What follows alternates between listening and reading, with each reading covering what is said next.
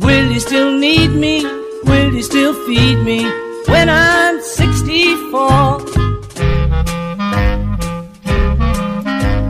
Welcome to Senior Living Connecticut, a show that explores solutions for Connecticut's adults striving for the best in senior living. I'm Bill Corbett, manager of Evergreen Crossings Independent Senior Living and author of the book, The 2.0 Entrepreneur. And I am Hollis Hartman, Director of Sales at Harbor Chase of Evergreen Walk in South Windsor. We're sitting down with uh, industry area subject matter experts to find out what they've learned along the way to help our listeners live a better life. Today, we have in the studio with us Sandra Cook. She's the manager of care coordination and business development of home helpers of Farmington Valley in central Connecticut. Welcome. Well, thank you. It's great to be here. Appreciate it. Glad you're here. The situation that I want to bring up here is let's make believe my mom fell. She's going to need help at home as a result of her of her fall. How is she going to pay for for this? Is it out of pocket? Is there insurance? What kind of tips can you give me? What's going to happen here? It's actually one of our number one questions that we get asked is how do I Really? pay for it? And just as you talked about, um, we usually try to help explain to people that they should try to plan a little ahead before a crisis happens because then you can understand. Everybody says, well, I have, if they are a senior or an aging American, that they have Medicare and it should cover it. Medicare does not cover private care at home. It only covers a, a skilled need. And the misconception comes because they call that home health and we're home care. And people don't understand the difference or the correlation. So it's identifying what ends up happening. Scenario is she falls, right, at home, has to go um, into the hospital. Maybe she ends up going to rehab. She's headed home. Case manager says, well, she can't be alone. You know, she either broke a bone or it's just not safe. Now what?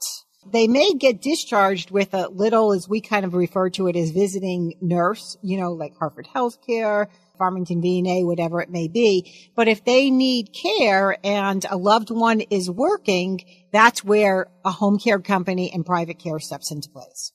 So, Hollis, is there any variation to this in for residents who live in communities like ours?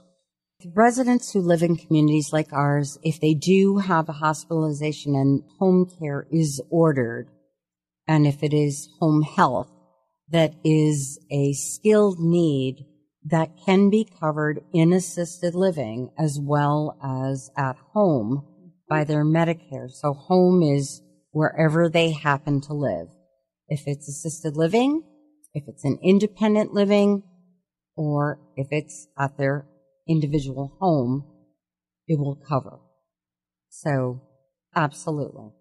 So where we step in is obviously even in an assisted living because that is their home, right? Right. You know, if they're requesting more care than what the aides at an assisted living or an independent living can provide because, you know, as we know, they already have full schedules, then some additional assistance may be required. And that's kind of where we step in. Or maybe it's overnight care that they need. That's where a home care agency can step into place. So yes, Hollis is absolutely right. We can go into whatever home is, is where our services can be applied. We usually try to find out what their qualifying need is. If they're getting skilled services, PT, OT, we certainly can help keep up with that. When they are not in an assisted living situation and they're at home, it really does come down to more of the things is to, it's always safety, right? Number one is safety. Are they safe to be alone? How can they get their meals? And reducing hospitalization is really what's all key. And how long will it be covered for then? Skilled nursing will be determined based upon what Medicare decides. So it could be as short as two weeks. It could be three weeks. But again, we can be in there in conjunction with being, what's being covered by Medicare versus the additional they, um, help that they need. Because you have to remember, skilled is only going in for a quick visit, right? It's a nurse. They're just a check-in. Right. We are there for their daily, you know, hands-on when somebody else can't be there. So it depends on the individual. It depends on the situation as to how long someone from your agency would go in and work That is them. correct. We do a lot of recuperative care. Somebody could have fallen. Somebody needed um, knee surgery, shoulder surgery, maybe just for a short time, and they do need it.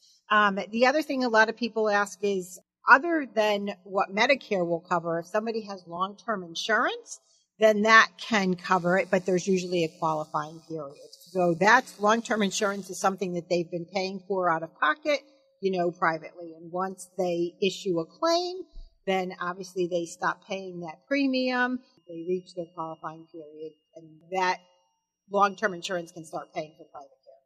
Do you have any examples that you give to us that you've seen that were successful or not successful and offer some tips? Um, Well, I think the thing is, is um, when we talked about it's planning ahead, right? It's kind of like you know that crisis. If somebody's in an assisted living or independent living and they know they're going to have surgery, they're going to need a little bit more one-on-one care. That's something that they can plan ahead, so that we're going in just for that you know short period of time.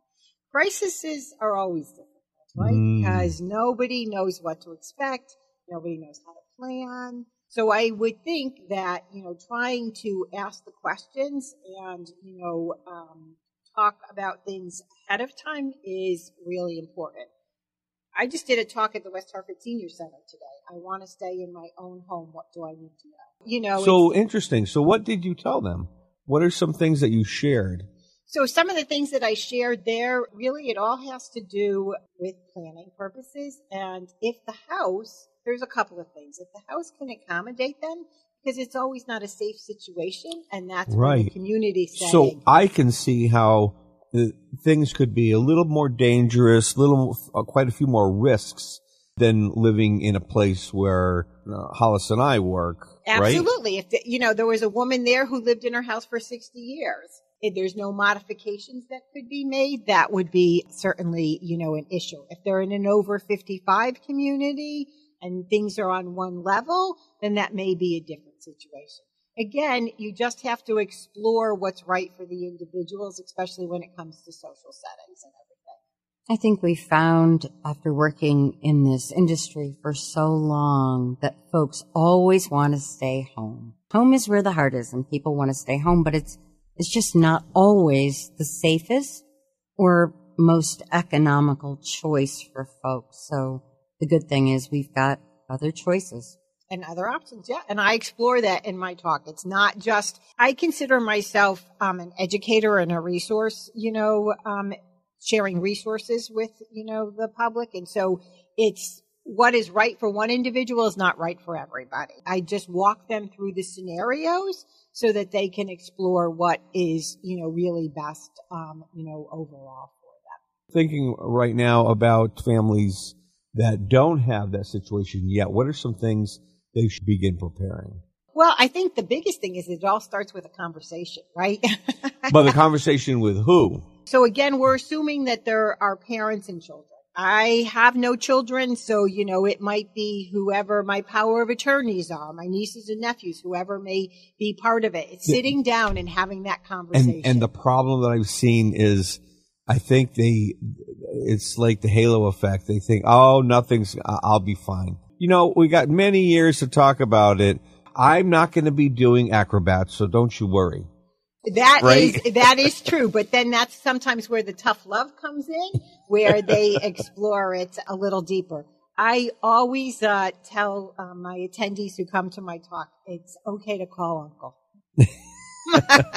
Okay, to cry, Uncle. Yeah, cry uncle or call uncle. So how yes. can they, uh, how can they get in touch with you at Home Helpers? Home Helpers of Farmington Valley in Central Connecticut. Easiest way to find us is to do a Google search, um, you know, for Home Helpers Home Care, Farmington Valley, or call us at 860-810-5212. 860-810-5212. And what the first step is to say, you know, I just want to get some information. I want to be prepared. Yeah. So the first step is we actually created a great planning guide called the home care options, living your best life. It's just planning if that's what you want. So we'll talk to them, send out some in general information. We would set up a home evaluation just to go out and meet with them, see if it is a safe environment for them to stay. Is you will. well- so you'll go out there and take a look at it oh, absolutely. and assess the situation. Absolutely. Everybody is a little bit different. We want to make sure there's not a hoarding situation, that there's not unsafe things to keep them in the home. Everybody says, oh, they just need a little help. And then we get there and find out the individual is a little frailer health than um, what, you know, somebody indicated. So laying eyes on, on um, just as you do, inviting people into your community. Yeah.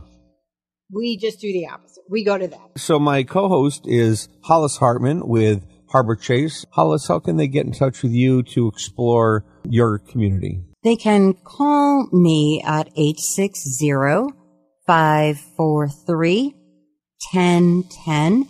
And in addition to a long stay at Harbor Chase of Evergreen Walk, we also offer a short respite stay that could be as little as 30 days with assisted living or memory care. Oh, excellent. Uh, Sandy, if you'll stay with us over the break, I've got some questions I want to ask you. I want to throw dementia into the mix here Okay. and kind of change the topic a little bit. You've been listening to Senior Living Connecticut, a show that explores solutions for Connecticut's family and adults to help them get the most out of life to have, and to really enjoy the life they have now. Listen to us next week. We'll see you then. When I'm 60